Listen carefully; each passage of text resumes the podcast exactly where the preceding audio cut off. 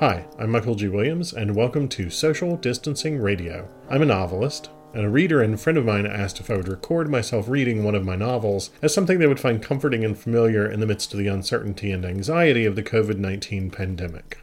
I'll be reading to you from Perishables, the first book in my five book urban fantasy and vampire series, The Withrow Chronicles, published by Falstaff Books, aka falstaffbooks.com. If you'd like to pick up a copy for yourself, head over to bit.ly that's bit.ly slash perishables link.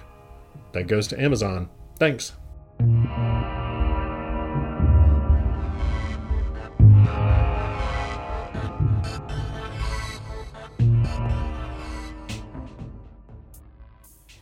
Alrighty. Okay, let's get into part, well, the second installment of part two, The College Town of Perishables. I hope y'all are doing well, by the way. Um, there are so many things reading through this that I'm like, oh, that's a place where I've been. That's a place where I've been. That's a place where I've been. That's a person I knew. That's a person I worked for. Things like that. I'm going to let you in on a little secret.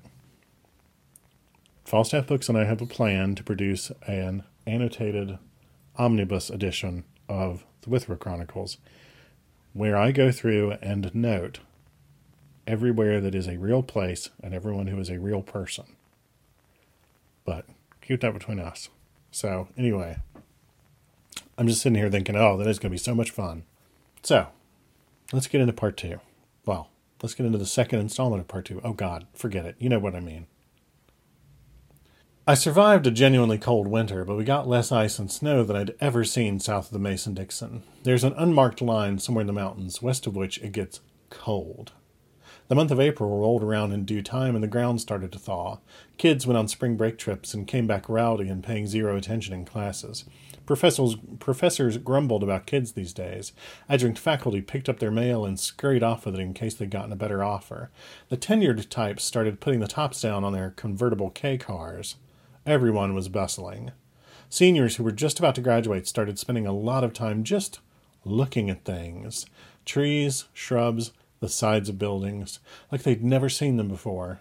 April on a college campus is like that. Something big is about to happen, something momentous.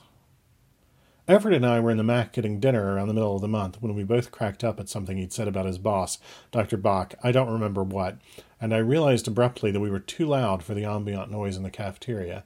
We were having a big laugh, and everyone else was quiet. We looked around the room, and what I realized was that everyone was doing two things keeping quiet, and facing away from us. I followed the directions they were all facing. They were all staring at the TVs. Again, this is a developing situation on the ground in North Carolina, but we can provide some early details. There have been wide ranging reports of attacks tonight by bands of wandering people. The offenders have been described a number of ways vagrants, demented, junkies, these are all words we're hearing used on police scanners and in the reports we're picking up online and from some calls some of our affiliates in the state have received from local viewers.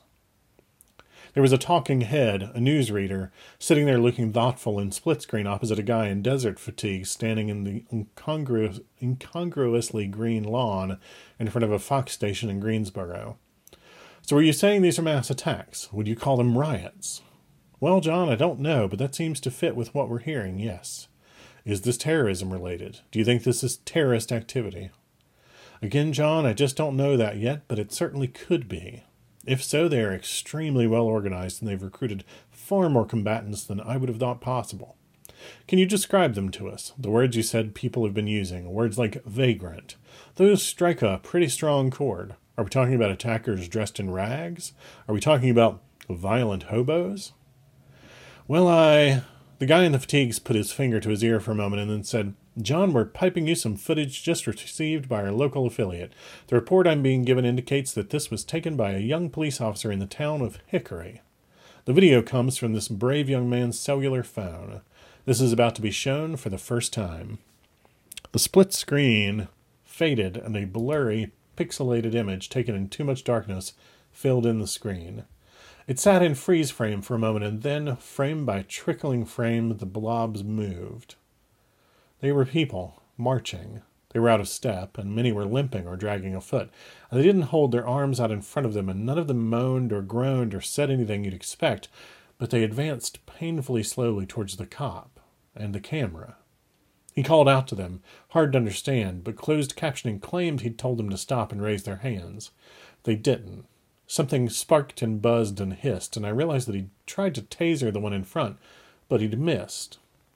Its face was hard to make out with the poor picture quality, but something, a ridiculously cliche trickle down my back, told me I didn't mind not being able to make out the face. The cop pulled a gun and shot. The person, it, staggered again. He fired at it again. It staggered again, and it made a sound like a wheeze that was somehow much, much worse than moaning. The cop got his wits back suddenly and shot the thing in the kneecaps from maybe eight feet away. It toppled over and started dragging itself around on its elbows. The camera perspective swung wildly as the cop jumped back in his car, tossed the phone aside so we got a great image of the roof of a Crown Vic, and then trees and streetlights blurred by out the window. I surprised myself when my first thought was confusion as to why they were described as vagrants. They'd all been wearing suits and ties or nice dresses. The screen went dark again, and then the two guys from Fox were on. That is some very impressive footage. Agreed, John. The reports we're getting do indicate that's a fairly typical representation of what's going on. From what we're hearing, they've been spotted in a handful of relatively major population centers in the western and central portions of the state, with at least one report from the coast. We won't hesitate to let you know as soon as we have any further information at all. I took some issue with describing Hickory as a major population center, but I kept it to myself. Any advice for viewers in North Carolina? Have the authorities made any statements or recommendations? Only to say to stay inside, to stay with people rather than alone, and to check before going anywhere that you have a stocked emergency kit, including any prescription medications you might need. They've said to avoid travel even if you haven't seen one of these attackers because, and I quote, wherever you are, they could get there at any time. The talking head turned to the, back to the camera and started summarizing for anyone who just tuned in. Then he ran the footage again. Still, no one in the cafeteria spoke. We all sat in silence and watched the footage three, maybe four times in a row. The news ticker on the bottom of the screen started to show what hashtags were being seen on Twitter hashtag NC attacks and hashtag NC terror, but nothing referring to the attackers themselves. People started to trickle out by that point. No one who'd come in since it had started had bothered to get food. The cashiers weren't at their stations. They were watching TV with the rest of us.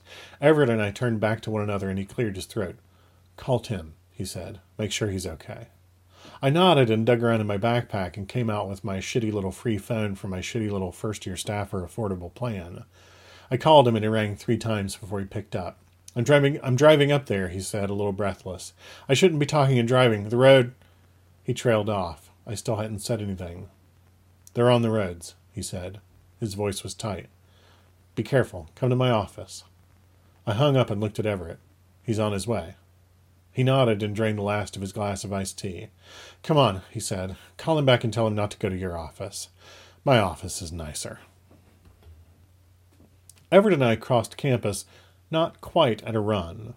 We would walk really fast and then jog a couple of steps between the wells of lamplight here and there where a light had gone out, then walk really fast again. There were students out on campus who clearly had no idea anything weird was going on anywhere in the world, but inevitably someone else would run by, and in so doing, pause to tell them some garbled version of what was at that point obvious. We had gone up the sidewalk at the side of the squat, brick, Carly Hammerhead Student Life Center, and cut between it and the more neoclassical gray stone Joseph N. White Undergraduate Library, and across the 1946 War Memorial Lawn, which everyone called the main quad, and then down between the Henry J. Swift Biological Sciences Building and the Math Department, the building where I worked, as yet unnamed because no one from any of Mount Airy's math programs was both rich and dead. Everett badged us into the bio department at the side door. We stopped at the bottom of that tall, winding stairwell with the carved and tooled hand railing and the clashing gray brown tile floor and black tread strips on the steps. I didn't know why Everett had stopped until I realized, at the same time he made the same realization about me, we had both stopped to listen for shuffling feet. Neither of us had spoken on the way over, and that didn't change now that we were indoors. I went up the stairs face first. He followed three steps behind me, half turned to watch behind us. Halfway to the fourth floor where his office was, it occurred to me that we were kind of stupid to come to the biology department. I mean, we've all seen the movies. There were probably labs full of reanimated frogs, pissed as all hell to find out they'd been packaged for dissection. At the door to the fourth floor, I peeked through the small window looked into the hall and didn't see anyone or anything. Everett nodded, and I yanked the door open, staying behind it while he leapt through and spun around to check the walls on either side. Clear, he said, like he was a cop in an action movie, and for some reason, that did it. I started to crack up. A snort escaped me. I clamped a hand over my mouth as I fought a wicked case of giggles. Then he made a breathy, adrenaline poisoned sort of guffawing noise, and four seconds later we were both lying on the floor, laughing our head, full heads off. I tried to grasp the. I'm just going to start over with, that with that. Oh my God, I can't even get out saying that I'm going to start over. Jeez, what is up with me? I promise tonight I've had no wine. I'm going to back up a little. A snort escaped me. I clamped a hand over my mouth as I fought a wicked case of giggles. Then he made a breathy, adrenaline poisoned sort of guffawing noise, and four seconds later we were both laying on the floor laughing our fool heads off. I tried to gasp the word clear back at him a couple of times, but I couldn't get out more than cl cl before I'd have to roll onto my side and curl into a ball and laugh until I was coughing and felt like I would puke. Two minutes late Two minutes later, we were wheezing and panting and helping each other up, and Everett had his keys in his hand. Okay, he managed. Let's have a drink. I startled at that and wiped my eyes between blinks at him. I keep a little something around, yes, he whispered, and no damned zombies are going to stop me from having one when I need it this bad. I laughed again, quieter but still hysterical, a couple of surprised chuckles.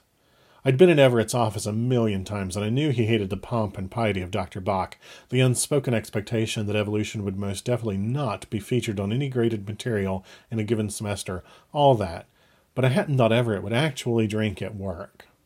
In some respects, it's different for techs.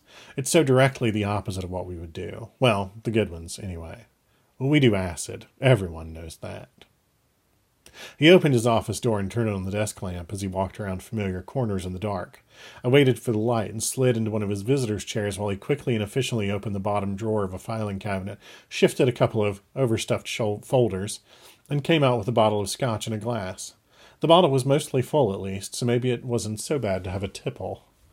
I caught my breath as I watched him pour. I'd started to think like these people. Christ, I hadn't even noticed, but it had seeped in somehow. That's the danger in a place like this. A prevailing attitude that everything is forbidden except what you like is easy to acquire. It's practically infectious. Everett held the glass out to me with a pretty generous pour in it and said, Cut crystal for the guests. I'll make do with a Dixie cup. He stepped into the hallway for a minute and came back with a few big red disposable cups he'd snagged from the lounge down the hall or somewhere. I waited while he poured his drink. We touched our glass and cup together in silence, and then we each downed what we had in a single go.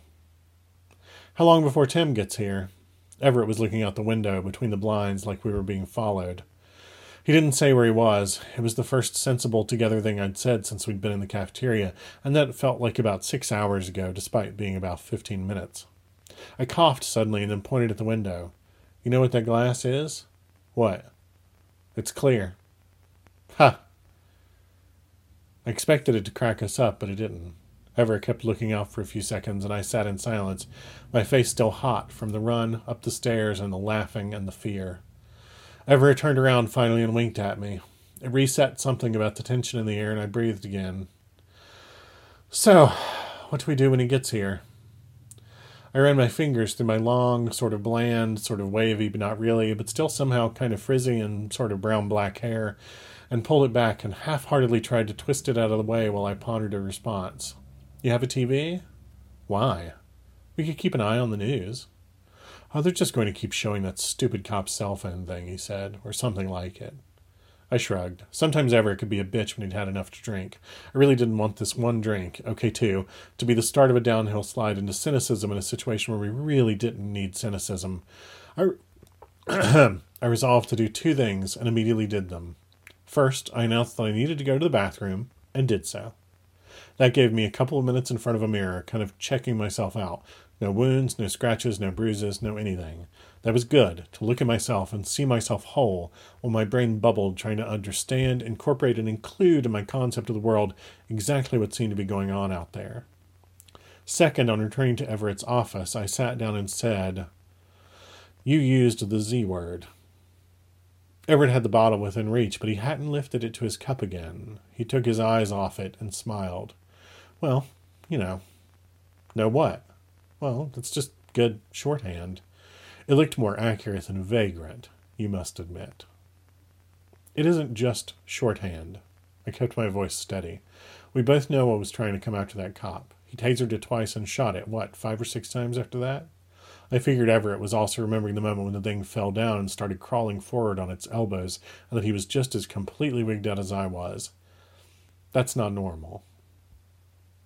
And with that, we will pause and I will come back to part two, the college town of perishables, tomorrow night. Talk to you then. Thanks for listening. Thanks for listening. This podcast is released under a Creative Commons Attribution Non Commercial No Derivatives license.